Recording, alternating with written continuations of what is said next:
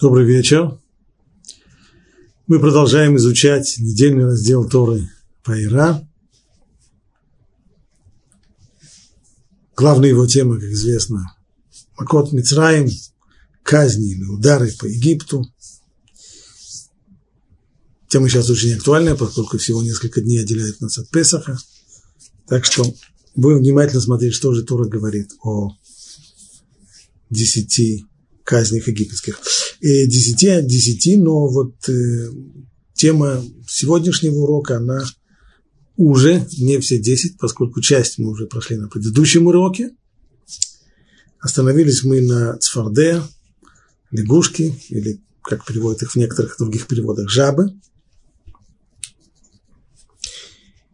И сказал Бог Муше, это восьмая глава, самое начало восьмой главы, и сказал Бог Муше, скажи Арону, протяни руку с посохом твоим над реками, над каналами, над прудами и подними лягушек на землю Египта. И простер Аарон свою руку над водами Египта, и поднялась лягушка и покрыла Египет. Но и волхвы сделали то же самое своими чарами и навели лягушек на Египет. Начало этого отрывка, вот эти самые стихи мы уже объясняли на прошлом уроке, возвращаться к этому не будем. Тогда фараон позвал мужей Аарона и сказал, умолите Бога, чтобы он убрал лягушек от меня и от моего народа. Я отпущу народ, чтобы они могли принести жертву Богу. Тогда Муше ответил фараону, ну, попробуй возвеличиться надо мной. О каком времени мне молиться за тебя и за твоих рабов, и за твой народ, чтобы истребить лягушек у тебя и в твоих домах? То есть молиться уже готов прямо сегодня. Может быть, не сразу же, не на месте, но, в общем, без задержки.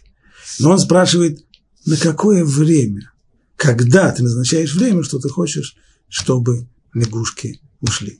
То есть хочет добавить здесь еще дополнительный эффект к тому эффекту, который лягушки уже произвели на фараона и на египтян. Он хочет добавить еще эффект того, что они уйдут в точно указанный час.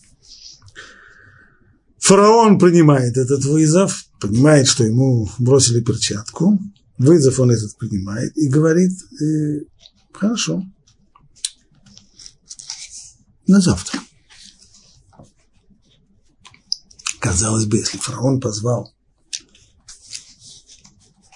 Моше и Аарона и готов отказаться сейчас от всех своих слов, и готов выпустить евреев тут же моментально, пожалуйста, все, что вы хотите. Это значит, что лягушки его допекли очень серьезно. Действительно, как говорят мудрецы, это было невыносимое совершенно испытание для фараона, то есть это ударило по его, по его гордости, по его, по его, само, по, по его отношению к самому себе, по его эго, просто ужасно. И вместе с тем он говорит, на завтра он готов терпеть еще один день. Почему? Ну, ответ он совсем простой. Фараон рассчитал, что если Муше с готовностью явился к нему сегодня и готов сразу же откликнуться на его просьбу, молиться и просить, чтобы лягушки ушли. Скорее всего, это потому, что Муше, который знал и сумел предсказать нашествие лягушек, скорее всего, он понимает, что это нашествие кончится в э, ближайшее время. Поэтому он сейчас приходит и говорит, хорошо, я согласен. И он на самом деле не он навел лягушек, и не он их уберет. Это вещь, которая происходит по каким-то причинам, не зависящим от него. А Муше только ломает комедию, он только пытается представить, как будто бы это он на самом деле все это делает. И если так, то имеет смысл попытаться вывести его на чистую воду. Поэтому фараон говорит, нет, на сегодня не надо. Сегодня мы с лягушками еще кое-как уживем. Завтра, до завтрашнего дня. Расчет его прост лягушки, они все либо уйдут, либо сейчас подохнут сегодня же. В тот момент, когда с Муше был договор о том, что они уйдут только завтра, и тогда всем будет ясно, что Муше попросту мошенник и шарлатан.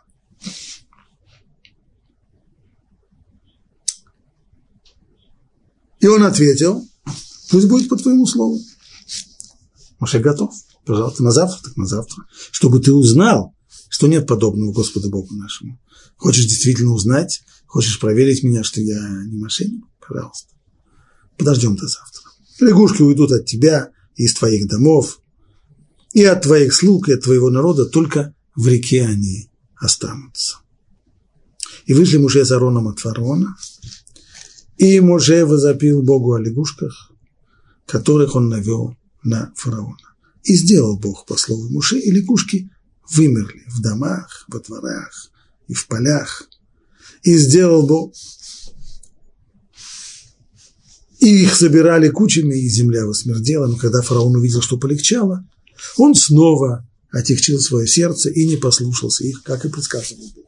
Вот это вот самое поведение повторяется раз за разом. Когда очередной удар поражает Египет, фараон сдается, готов. Под давлением он обещает выпустить евреев. Но только, конечно, с условием, чтобы, это, чтобы этот удар прекратился, чтобы все кончилось. Но как только это все кончается, как только Муше убирает очередной удар, как только очередная казнь египетская заканчивается, фараон тут же возвращается к своему и говорит, нет, нет, нет, ни в коем случае. Не о чем говорить даже. Почему?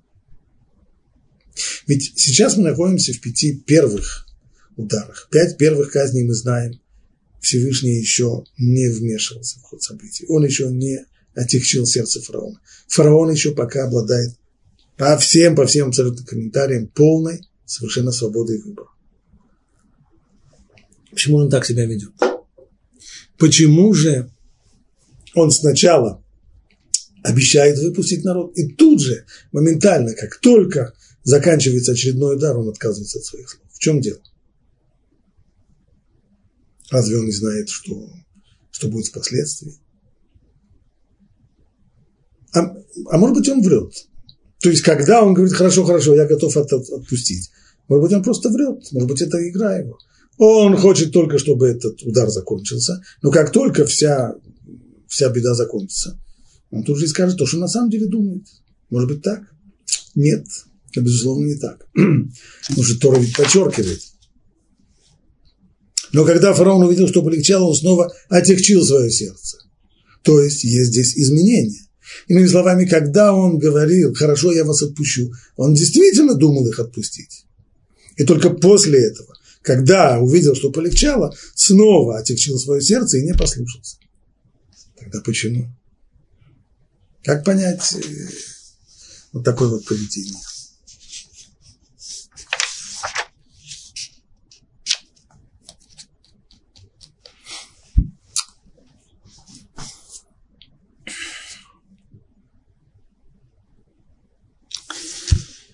Написано в, в книгах различных от имени Аризаль, что фараон – это символ яйцерара. То есть, если мы переведем весь этот вопрос и рассмотрим его не как столкновение конкретных людей и личностей, а посмотрим это в другом плане, как э, как столкновение различных сил в личности человека. А одно другому на самом деле не противоречит, потому что то, что происходит мир, как известно, это человек – это мир в миниатюре, или точнее, и более правильно сказать, что мир – это один большой человек. Так что все, что происходит в мире, все столкновения и коллизии в мире, они только отражают происходящее в душе человека. Так вот, в душе человека мы знаем и самые разные силы. Есть яйцерара, есть яйцератов.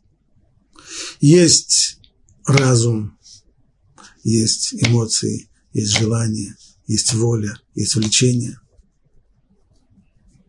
Так вот, то, что представляет поведение, которое мы видим здесь, фараона, это типичнейшее поведение яйцер-ара. Что такое яйцер-ара?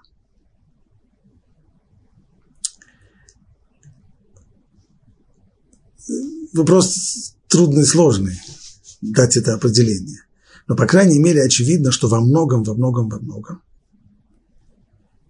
яйцерара проявляется в наших совершенно животных э, рефлексах, инстинктах.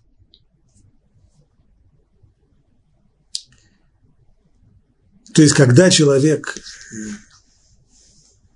скажем,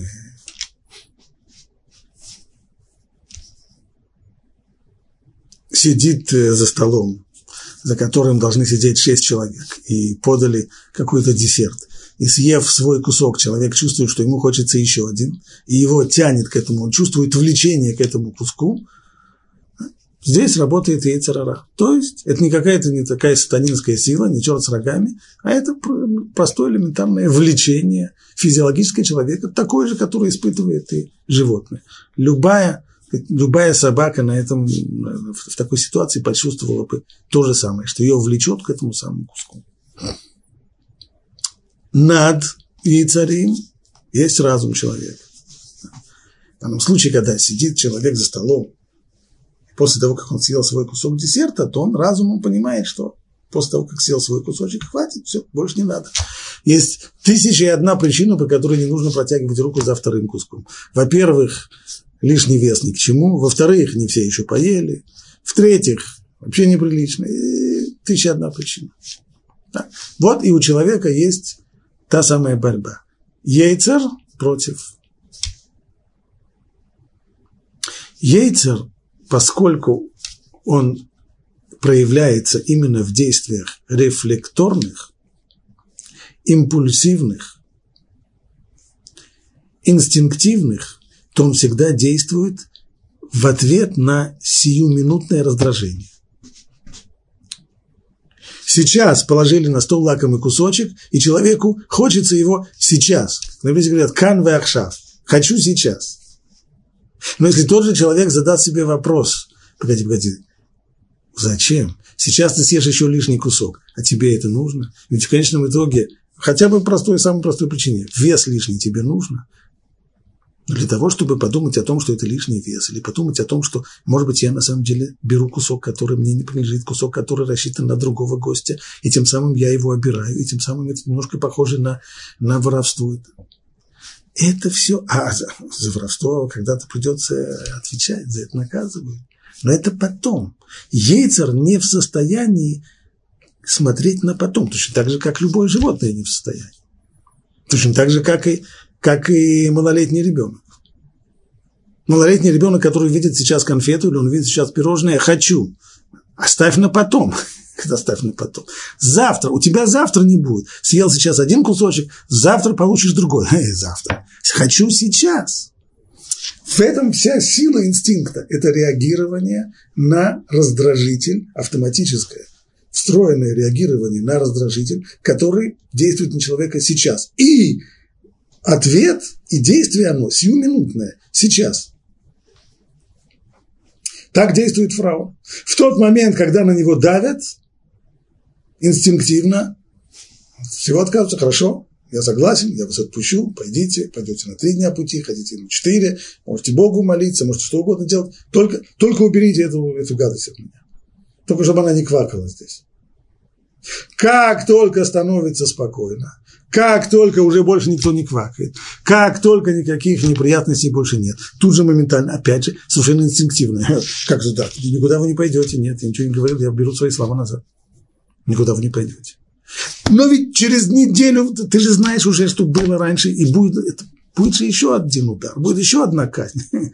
Сейчас хорошо, сейчас вольготно, сейчас ничего не мешает. Нет, не пущу, черта два вы пойдете куда а когда она давит в него, конечно, конечно, уходите, уходите, я вас согласен. Так действует. И это действует раз за разом, раз за разом. Вот пока мы не приходим сюда к истории с лягушками. Почему я на ней так подробно останавливаюсь? Здесь вдруг совершенно по-другому. Если мы говорим, что фараон действует совершенно инстинктивно, и, кстати, здесь я на секундочку возвращаюсь снова к словам Аризаля. Аризаль говорит, что фараон – это буквы Ореф. Ореф означает затылок. Почему? Он же Ейцерара, и он же буквы Айн, Реш, Пей, Орев. Почему так? Какая связь?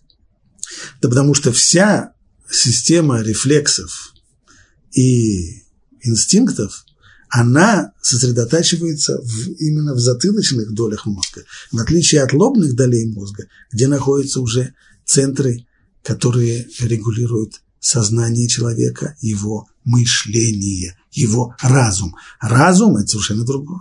Разум в состоянии посмотреть на завтра и отказать себе в чем-то сегодня, в том, что мне хочется сию секунду. из, исходя из того, что нужно подумать о том, что из этого будет завтра. Сейчас хорошо, сейчас вкусно, сейчас приятно, а завтра чем это кончится. Зачем это надо? Это уже разум. А инстинктивное все, оно вот здесь. Поэтому и упрямого человека называют кшей орев. У него тяжелый, у него твердый затылок. Там у него находится все. Прямо человек сейчас ему не хочется, упрямый он. Ведь ты же знаешь, чем все это кончится. А все равно не хочу. Не готов. Упрямый. И фараон упрямый. Невероятно упрямый.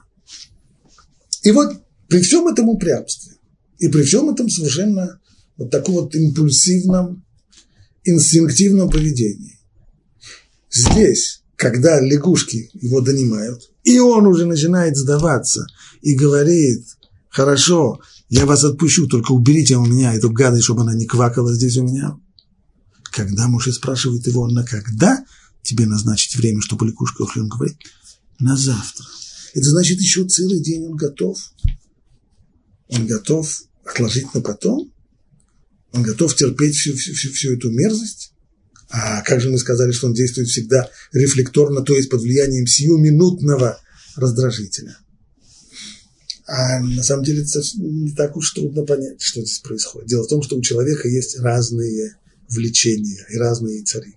Есть более низкие, есть более сильные, более глубокие влечения человека, которые подавляют менее сильные.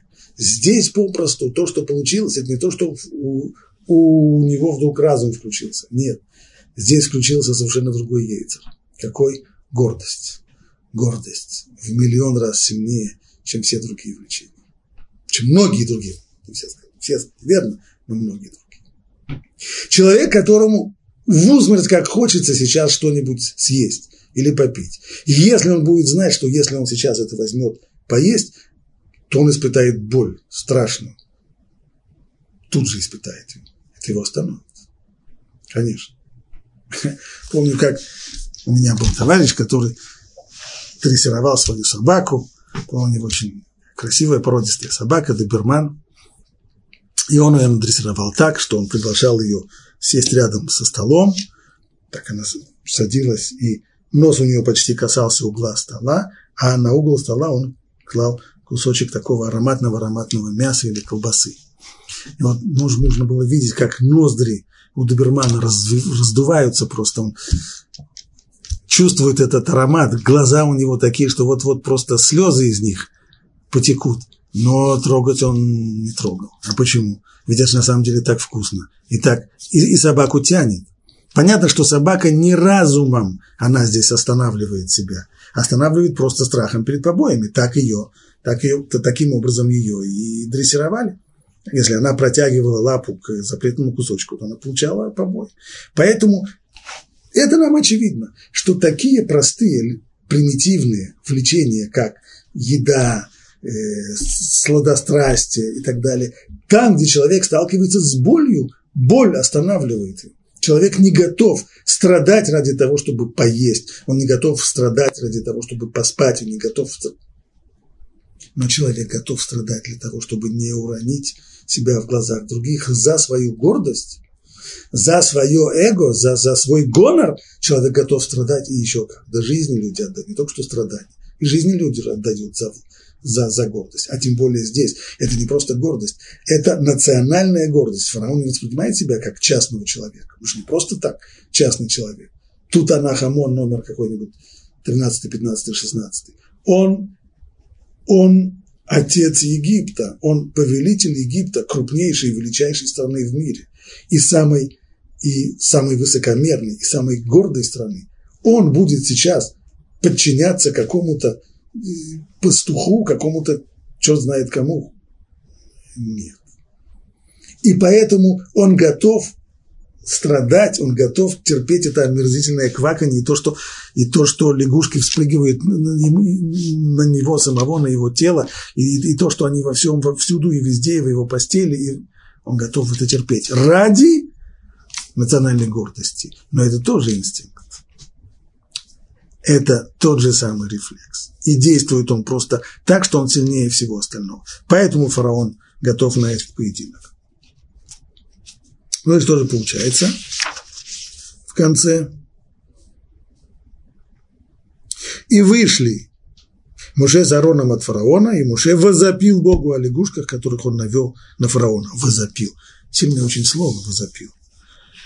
А Равирш объясняет так, что ведь здесь имело место первое независимое действие Муше. Он не получил никаких инструкций по поводу того, вот как э, отвечать на, на просьбу фараона в данный момент, как, как с ним иметь дело вот в таком случае. И это э, он сделал на свой страх и риск. Поэтому ему сейчас нужно, чтобы Всевышний, безусловно, сделал точно так, как и как он и обещал, он обещал фараону, что до завтра, значит, нужно, чтобы до завтра лягушки продержались, а завтра в точно назначенное время, чтобы они все исчезли, иначе дело будет плохо. Поэтому он и возопил.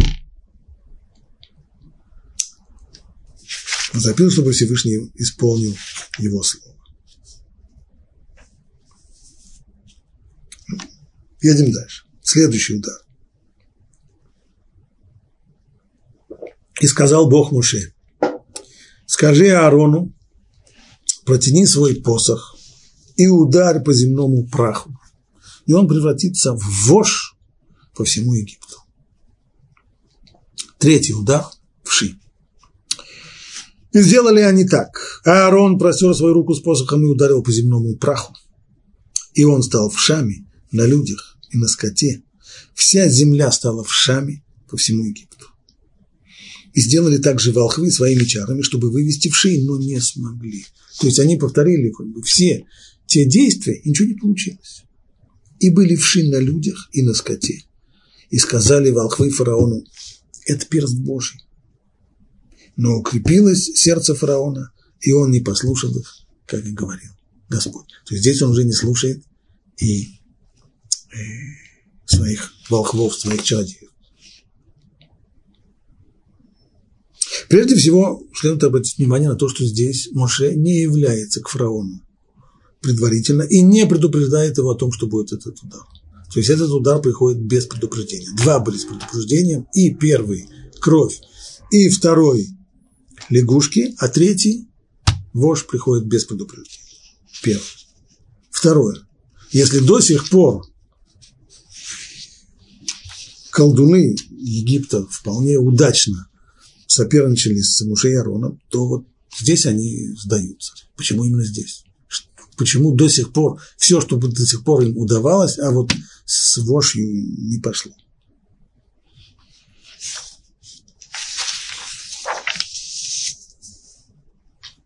Раши прибавляет здесь еще один вопрос. Почему это сказано по поводу вши, скажи Арону, протяни свой посох и удар по земному праху. Почему бы Муше не, не сделал того самого? Почему нужно именно, чтобы Аарон ударял по земному праху? Отвечает на это Раши. Не гоже было Муше наносить удар по земному праху, ведь земля защитила его, когда он убил египтянина и схоронил в песке. То есть для того, чтобы быть, не проявить одной из отвратительных черт неблагодарность, для этого Муше не не ударяет по земле, превращая ее в вож. Это пусть делает Аарон. Поэтому удар по земле был нанесен Аарону. Дальше Раша объясняет, почему э, египетские волхвы не сумели сделать вож. Потому что демоны не властны над, существованием, над существами размерами меньше ячменного зерна. То есть Хотели они произвести эту ложь? Да, хотели. Но поскольку технологии, при помощи которых, э, при помощи которых они работают, это шедим, то есть демоны, при помощи заклинаний демонов или еще что-нибудь в этом роде, то вот здесь до сих пор это все проходило, но вот здесь проблема. То есть на такие мелкие, на нанотехнологии, как сегодня бы сказали – Э, эти демоны Шедим не способны. Меньше, то такое мелкое существо, как вож, меньше, чем ячменное зерно. Ячменное зерно – это символ чего-то очень маленького, который был в древнем мире. На это они не способны. Так пишет Раши. Арамбан объясняет же самый стих, пишет так. И сделали также волхвы своими чарами, они ударили посохом по земле. То есть, как это мы объяснили раньше, прежде всего они полностью имитировали все то, что делал Моше и Арон. А Аарон ударил посохом по земле, что они принесли свои посохи и тоже ударили по земле. А затем произнесли заклинания. Те самые формулы, которые обычно использовались для заклинания демонов, шиди, призывающие демонов, и проделали все магические действия, необходимые для того, чтобы произвести в шее. То есть действовали, называется, строго по инструкции. Так, были у них свои инструкции, свои книги по чародейству, волшебству. Там.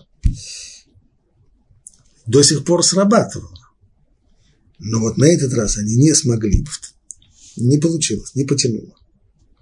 Возможно, из слов сделали то же, следует, что они правильно проделали всем известные, все известные манипуляции. То есть, еще раз, это не то, что они по-разному можно понять. Первый вариант понять, что они проделали ровно то же, что Муж и Арон делал. Не потому, что они знали, что таким образом производят в шей на, на свет, а потому что они увидели, что делает Муж и Арон, и как обезьяны повторили. Получится из этого? Могло получиться? Не получилось.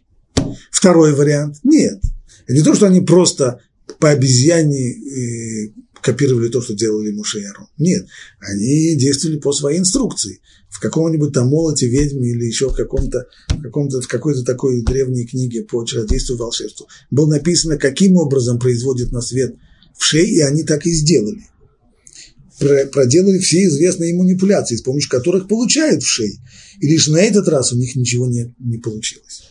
Не вышло. И это им было странно, хотя опытные жрецы знали, что они в состоянии это сделать. То есть, если бы его спросить, действительно, откровенно, можешь сделать вошку? Это будет трудно, но за соответствующую плату вполне можем. И они уже не раз совершали подобные магические эффекты, но вот на этот раз это не пошло. То есть тут они поняли, что они имеют дело с какой-то силой, которая мешает им проявить свои способности и свои познания. И тогда сказали волхвы фараону, это перст Божий. Следует здесь признание. Эту строку, Аман немножко спорит здесь в своем комментарии с э, тем, как комментирует Ибн и утверждает, что эту строку нужно понимать альпипшат самым простейшим образом следующему. Когда волхвы убедились, что не могут произвести в шей, то они признали, что на этот раз знамение, совершенное Аароном, это уже от Бога. Эцбейлукиму – это перст Божий. До сих пор первые два раза, поскольку ему удавалось повторить все те фокусы, которые проделал Аарон, и у них получался тот же результат, значит, доказательств нет, значит, все это можно делать при помощи чародейства и волшебства, а вот здесь уже нет. И поэтому с тех пор фараон уже не призывал их к себе. То есть дуэль Моше и Аарона с египетскими колдунами на этом закончилась после третьего раза. Больше нет смысла их призывать. При всем при том, терпеть поражение очень неприятно и очень не хочется. Поэтому они попытались преуменьшить значение этого знамения. Поэтому они сказали не рука Божья, можно было бы сказать, это, это уже рука Божья. Не, это не рука, это только перст Божий, палец. То есть сравнительно небольшая кара, не, не, не такая уже это катастрофа. Это, это, конечно, от Бога. Здесь уже мы ничего можем не сказать, но это, это по мелочи. И уж по, а уж по поводу наказания в Шаме наши наставники говорили, хазаль, мудрецы говорили, что демоны не властвуют над существами меньшими, чем чечевицы. Интересно, что в версии Рамбана это не ячменное зерно, а он приводит здесь мидраж, и в мидраше вместо ячменного зерна чечевица. И волхвы не смогли даже просто собрать множество вшей из всего мира. Здесь дополнительный вопрос Рамбан поднимает. Хорошо, создать вы не можете, согласен, трудно создавать. Ну, а сделать какие-нибудь э, при помощи чар сделать так, чтобы их собрать всех вместе, чтобы вож из Саудовской Аравии, из, из э, Ливии, из э, Эфиопии и так далее, чтобы они собрались в Египет. Это что, тоже нельзя было сделать? Нет, не получилось, ничего не шло. И еще сказано у Мидраши, когда волхвы убедились, что не могут произвести в шей, то они сразу поняли, что эти казни были не магическими трюками с заклинаниями демонов, как они думали раньше, а наказанием от Бога. После этого они уже не пытались противостоять Муше и повторять его чудеса. Не только фараон их не звал, но и сами они уже больше не пытаются. Дуэль на этом закончился их полным поражением.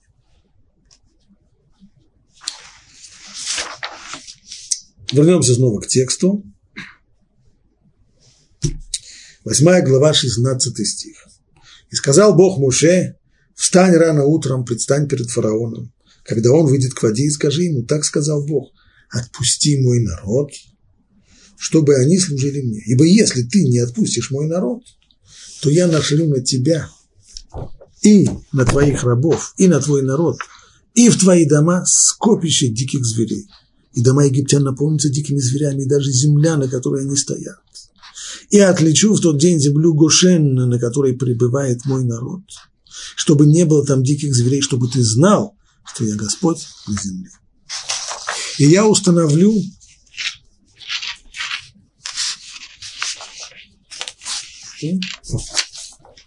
и я установлю спасение между моим народом и твоим народом. То есть будет четкое развлечение между еврейским народом, который находится в основном в земле Гошен, и между египтянами. Более того, и среди тех евреев, которые уже переселились и уже живут среди местного населения, когда дикие звери будут нападать на египетские города, евреев они не тронут.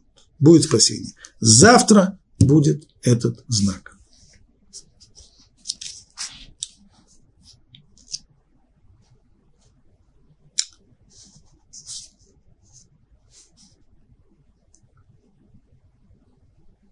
скопище диких зверей. Раши объясняет, что имеется в виду. Скопище разных хищных зверей, змей и скорпионов, которые нападали и уничтожали их. Здесь Раши делает остановку и задает вопрос, а почему именно... Понятно, что оказывается давление на фараона для того, чтобы ему ответить на тот самый его вопрос, кто такой Бог, чтобы я слушался его голос. Значит, каждый из ударов должен, наверное, продемонстрировать мощь, силу Всевышнего, его власть над миром. Это понятно. Но почему избираются именно вот эти? На первый взгляд, довольно странные. Кровь, лягушки, вши, а вот теперь вот хищное зверье. Говорит Раши, а года дает нам обоснование каждой казни. Почему именно такая казнь? И почему иная? Это подобно тому, как ведется война, ведь такова тактика ведения военных действий. Когда царство осаждают город, то есть воюющая армия осаждает город, вот эта операция по захвату города и низложению противника, вначале отравляют источники воды. Первые действия, прежде всего, сделать так, чтобы э, осажденные понимали, что долго они протянуть не смогут, воды, водой могут. Отравляют источники воды. Потом трубят в трубы, предупреждая осажденных и возвещают звуки рога, чтобы испугать их. Дальше начинается психологическая война, психологическое воздействие, нагнать на них страх. И так было действительно, когда лягушки квакали. А вот следующий уже шаг после лягушек когда идет сначала вши и уже дальше звери, это уже непосредственное нападение, это уже непосредственное физическое воздействие. Так пишет Раш. И цель этого удара, скопища, смешения э, зверей, чтобы ты знал, что я Бог на земле. Здесь подчеркивается, если в предыдущих ударах было сказано, чтобы ты знал, что я Бог, то здесь сказано, чтобы ты знал, что я Бог на земле. То есть, хотя пребывание мое в небесах, чтобы ты не думал, что Бог, Он, создав эту землю, почивает на небесах, и о том, что творится здесь, в мире, его, его это мало интересует, ничего подобного. Моя воля исполняется здесь, в Нижнем мире, и ты это прекрасно увидишь, прежде всего тем, что звери будут нападать на людей селективно, на египтян будут нападать, а на евреев не будут. И даже если египтяне, подумав, что каким-то образом звери различают их по внешнему виду и по одежде, если они все будут полный маскарад, и они все наденут на себя еврейскую одежду, известно, евреи в Египте не поменяли одежду на египетскую, оставались в своих стародревних одеждах, то и тогда ничего не поможет нюхом или еще чем-нибудь. Зверье будет точно знать, кто перед ними, еврей или египтянин, и ничего не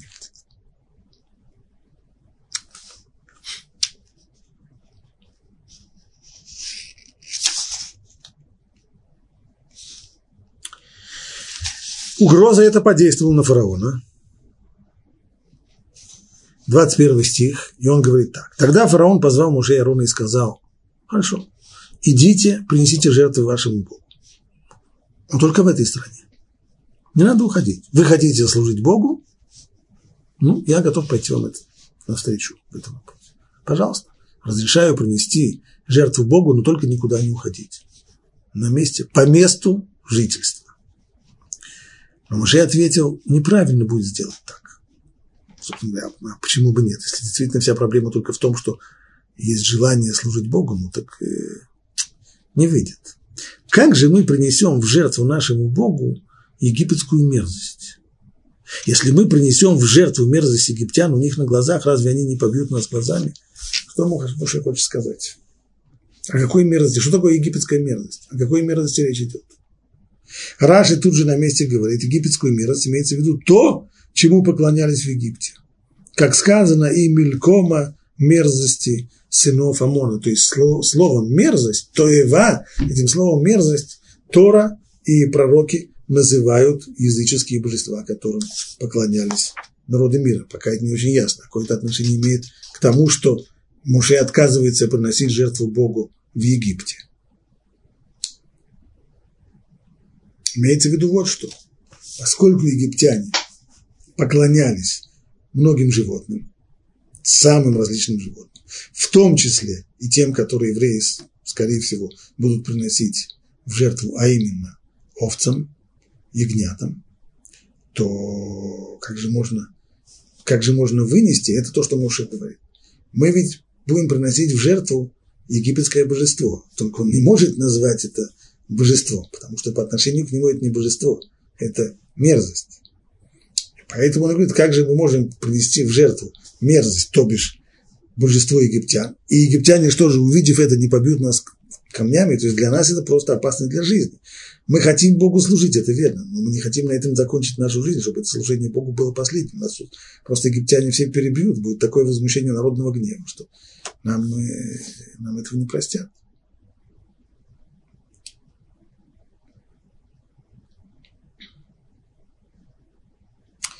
А еще можно сказать иначе. Мерзость Египта – то, что ненавистно Египту, то есть наши жертвоприношения.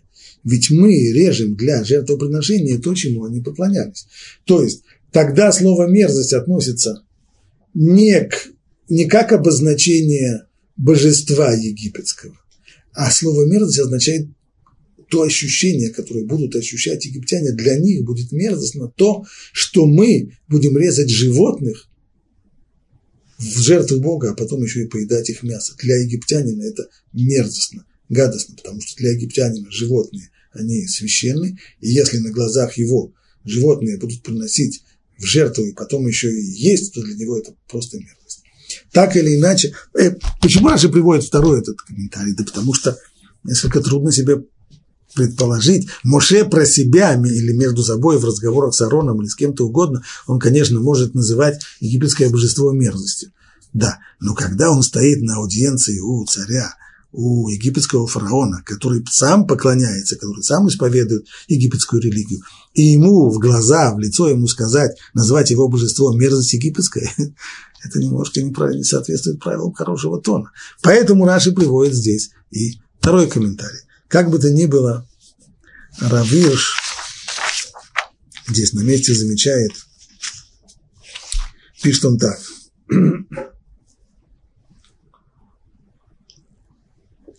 Необычайно трудно объяснить это выражение – мерзость египетская. Если вспомнить, что Муше обращается с фараоном, как, как он так может говорить эти слова, стоя рядом с фараоном, Либо, как же мы все-таки объясним, либо для нас отвратительно то, что египтяне считают Богом. Для нас это гадость. Либо египтянам отвратительно, что мы приносим его, то есть их божество в жертву. Как бы то ни было, это выражение либо так, либо так, либо по первому комментарию Раши, либо по второму комментарию Раши. Но важно здесь символичность. Ведь это выражение характеризует еврейский подход к древнему и современному язычеству. То, чему другие народы приносят в жертву себя, еврей жертвует своему Богу. Это был символ здесь. Египтяне поклоняются овце, египтяне поклоняются ягненку, мы его ягненка приносим в жертву Богу. Божество – это то, ради чего язычник жертвует. Он жертвует своим имуществом, он жертвует своим достоянием, он иногда готов пожертвовать даже и жизнью, чужой или даже своей. То, ради чего они жертвуют, мы это то, не только мы этому жертвуем, мы наоборот, мы его самого приносим в жертву Богу. Боги других народов – могучие силы природы. Если мы возьмем древнее язычество, то это вот конкретно та самая овца. Более новое язычество, когда люди поклоняются силам природы, которым человек должен подчиниться, так это в равной степени относится к природным силам и внутри самого человека тоже, силы человеческой личности. Таким образом, народы поклоняются силам, которые воздействуют на них снаружи и изнутри. Древний язычник, ощущая то, что он, то, что силы определенные, силы природы, будь то извне, будь то изнутри, они воздействуют на него, принуждают его, он преклоняется перед ними, в конечном итоге отсюда развивается и языческая религия. Он не только преклоняется и склоняется и подчиняется, он начинает им и служить, он начинает их превозносить, он начинает им жертвовать. Но еврей в своем служении, он наоборот, он убивает представителей этих сил, и тем самым осознает свою власть над силами природы, та, которая извне, и та, которая внутри его. Приобретая полный контроль над ними и подчиняя их воле всемогущего, еврей освобождает себя также и от власти слепых внешних сил природы. А символ этого, вот то самое, то самое животное, то жертвенное животное, которое является египетским божеством, то, чему египтяне поклоняются, мы отдаем, мы приносим жертву Богу.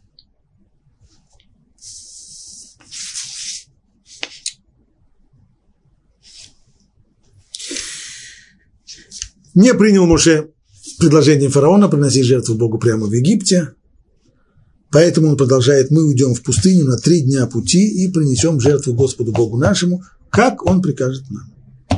И сказал фараон, я отпущу вас, чтобы вы могли принести жертву своему Богу, только не уходите далеко, помолитесь за меня.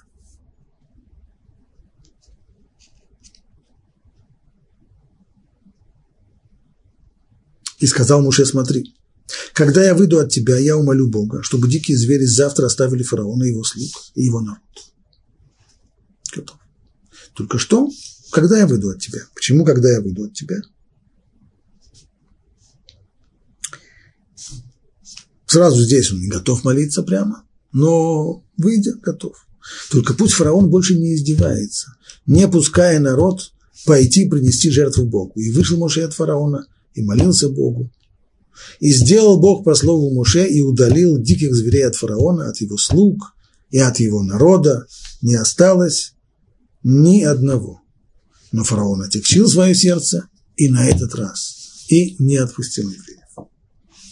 Раши замечает, что есть различие между предыдущим ударом и этим. Что касается лягушек, то там они все сдохли на месте, вплоть до того, что вся земля восмердела. А здесь животные не сдохли на месте.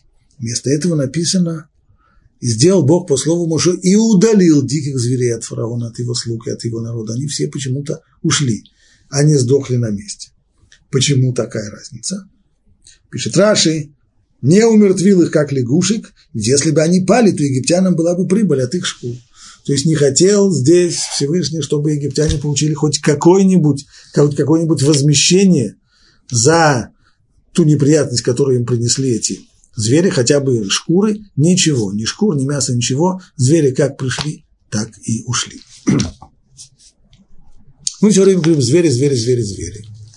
А на самом деле в, во всей литературе эта казнь называется оров, что означает скопище, смесь, смешение. Почему? Казалось бы, это название, оно не выражает сути.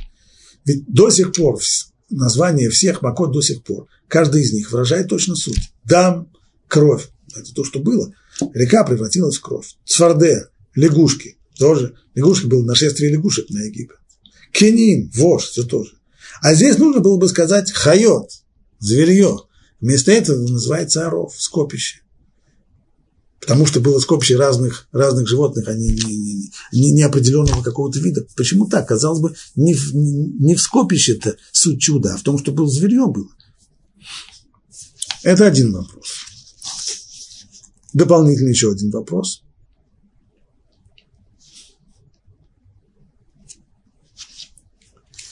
Когда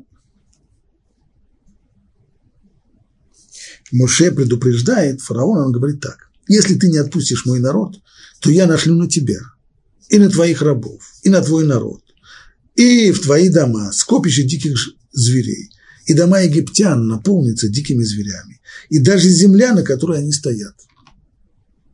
А для чего это подчеркивается?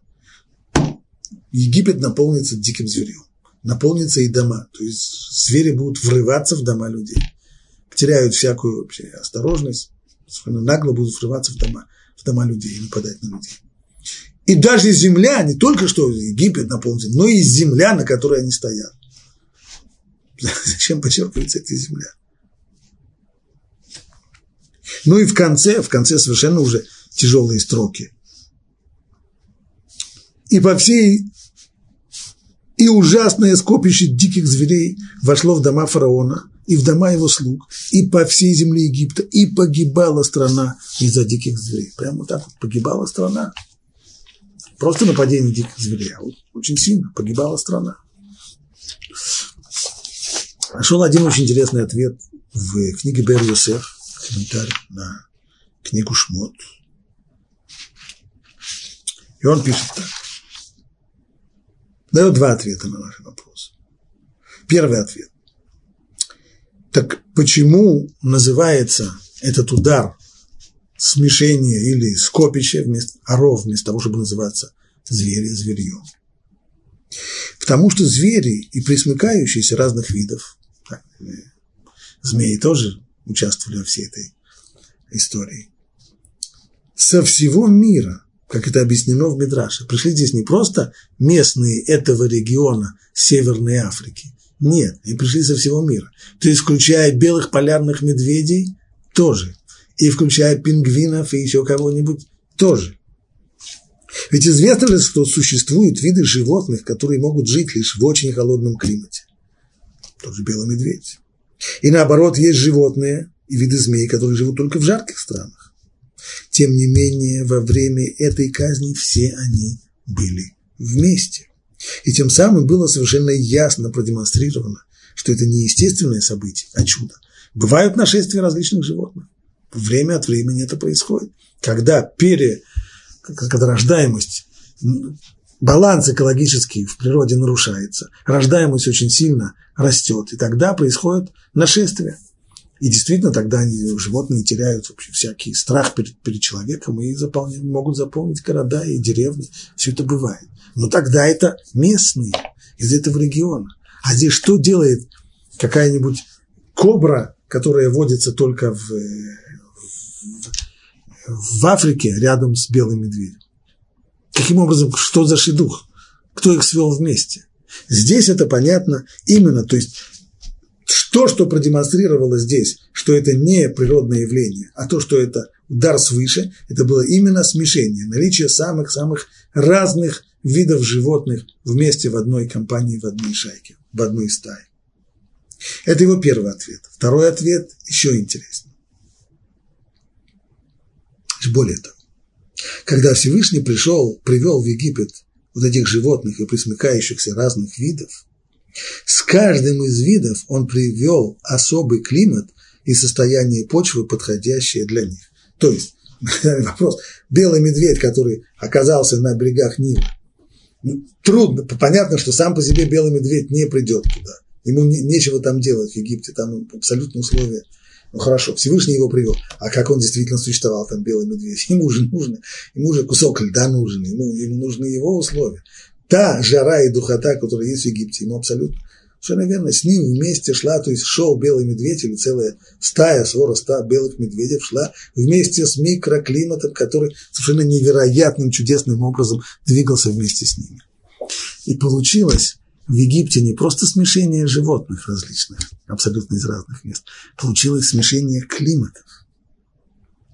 Поэтому, когда в Торе говорится, и погибала страна, из-за смешения диких зверей, и то, что было раньше, еще предупреждение, что будет поражена земля, на которой они стоят, так это имеется в виду, что погодные изменения, происходящие каждую минуту, переход от холода к жаре и наоборот, это было гибельным для Земли. То есть если сейчас прошел белый медведь, да, то вместе с ним пришла арктическая погода. Через пять минут здесь появился лев из африканской саванны, так пошел, пошел э, климат саванны. А после этого пришло еще какое-нибудь э, животное из, из средних широт, и пошли вместе с ним, а потом еще как пошел дождь, а потом еще ливень, а потом еще...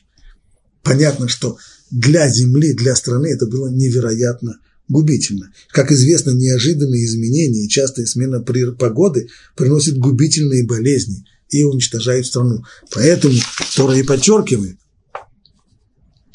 Погибала страна.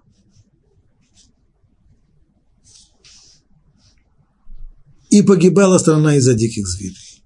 Вот это по поводу коров. Можем двигаться дальше. Мы уже в девятой главе. «И сказал Господь Муше, пойди к фараону и скажи ему, так сказал Господь Бог евреев, Отпусти мой народ, чтобы они служили мне. Ведь если ты отказываешься их отпустить и продолжаешь удерживать их, то вот рука Господня будет на твоем скоте, который в поле, на конях, на ослах, на верблюдах, на крупном и на мелком скоте. Очень тяжелый мор. И отличит Господь скот Израиля от скота Египта и от всего скота, что у сынов Израиля ничто не падет, не падет ни один. Интересно, как и в предыдущем ударе, подчеркивается развлечение, чего не было в первых трех. То есть и кровь, и, и э, лягушки, и вши, по поводу них не было сказано, они покрывали всю поверхность Египта, всю территорию Египта, там не было сказано, что Бог сделает специальное развлечение. Здесь, вот по поводу оров, по поводу зверья, и второе, по поводу мора, четко сказано, и отличит Господь скот Израиля от скота Египта, и из всего скота, что у сынов Израиля, не пойдет ни один. Подчеркивается ни один. Для чего это подчеркивается? Ведь на самом же деле, когда у евреев есть, а у евреев было довольно много скота, если их было миллионы людей, то понятно, что у них было близко к этому, наверное, миллионы голов скота. На миллионы голов скота, скорее всего, есть какой-то там э, козел или, или, какой-нибудь, или какая-нибудь корова, или какая-нибудь, какой-нибудь баран, который просто по времени ему пришло помирать, и он должен в это время умереть. Но это плохо, потому что египтяне тогда скажут, ага, вот значит мы видим, вот, пожалуйста, у еврея тоже околел какой-то баран, стало быть, не только, не, не, не только по нас бьют эти удары. Поэтому и подчеркивается, что у сынов Израиля не пойдет ни один, даже тот, которому пришло время, просто по биологическим причинам пришло ему время заканчивать свой жизненный путь, он тоже не помрет. И на следующий день Господь это сделал. Так и случилось. И пал весь скот Египта, а из скота сынов ничто не погибло, не погиб ни один, как было и обещано. И послал фараон проверить, и вот из скота Египта, из скота Израиля не умер ни один. Достаточно впечатлительно. Но снова повторяется тот же самый сценарий. Отягчило сердце фараона, и не отпустил он народ. И Господь сказал Муше и возьмите полные пригоршни сажи из печи, и Муше подбросит их к небу на глазах фараона. И станет она пылью по всей стране, и будет она на людях, на скоте, воспаляющейся сыпью. И будет так по всей стране египетской. И они взяли сажу из печи и пристали перед фараоном, и подбросил ее Муше к небу, и сделалась воспаляющая сыпь с волдырями на людях и на скоте. И не смогли волхвы устоять перед Муше из-за сыпи, потому что сыпь была на волхвах и на всех египтянах, но Бог ожесточил сердце фараона, и тот не послушал, как говорил Муше. Сыпь.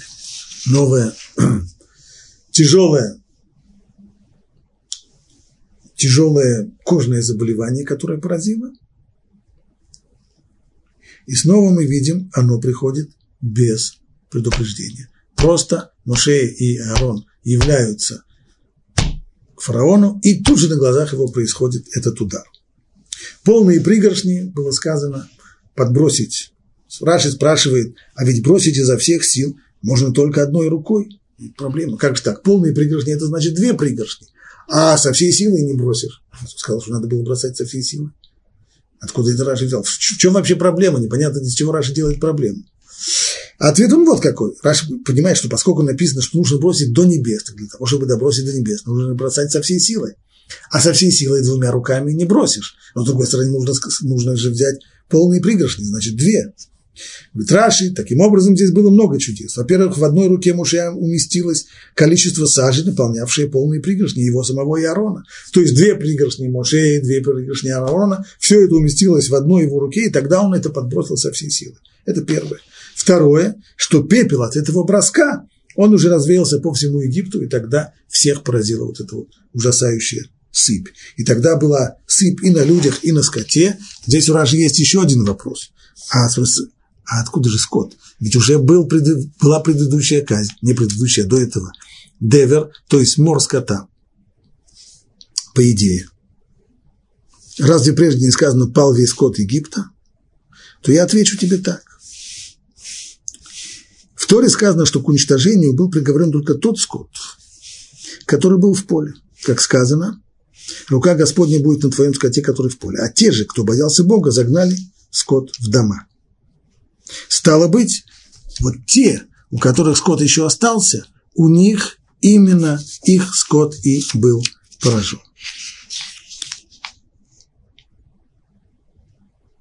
Сказано здесь еще одна деталь, на которую мы закончим, что жрецы волхвы египетские не могли устоять перед Муше, то есть пишет Рамбан, они опустили головы от стыда и позора, поскольку не смогли уберечь даже самих себя. Не то, что они не смогли повторить фокусы, которые делали Моше и Арон, и даже себя они не смогли уберечь. И поэтому они попросту прятались и больше уже во дворец фараона не являлись и не показывались Моше на улице, а сидели в заперти у себя дома. И это очень сильно ударило по фараону, потому что если до сих пор они представляли собой какую-то ему опору, до сих пор он чувствовал, что есть у него какая-то опора, то теперь уже, теперь уже он остался только один, один со своими грехами, которые в конечном итоге его и погубили.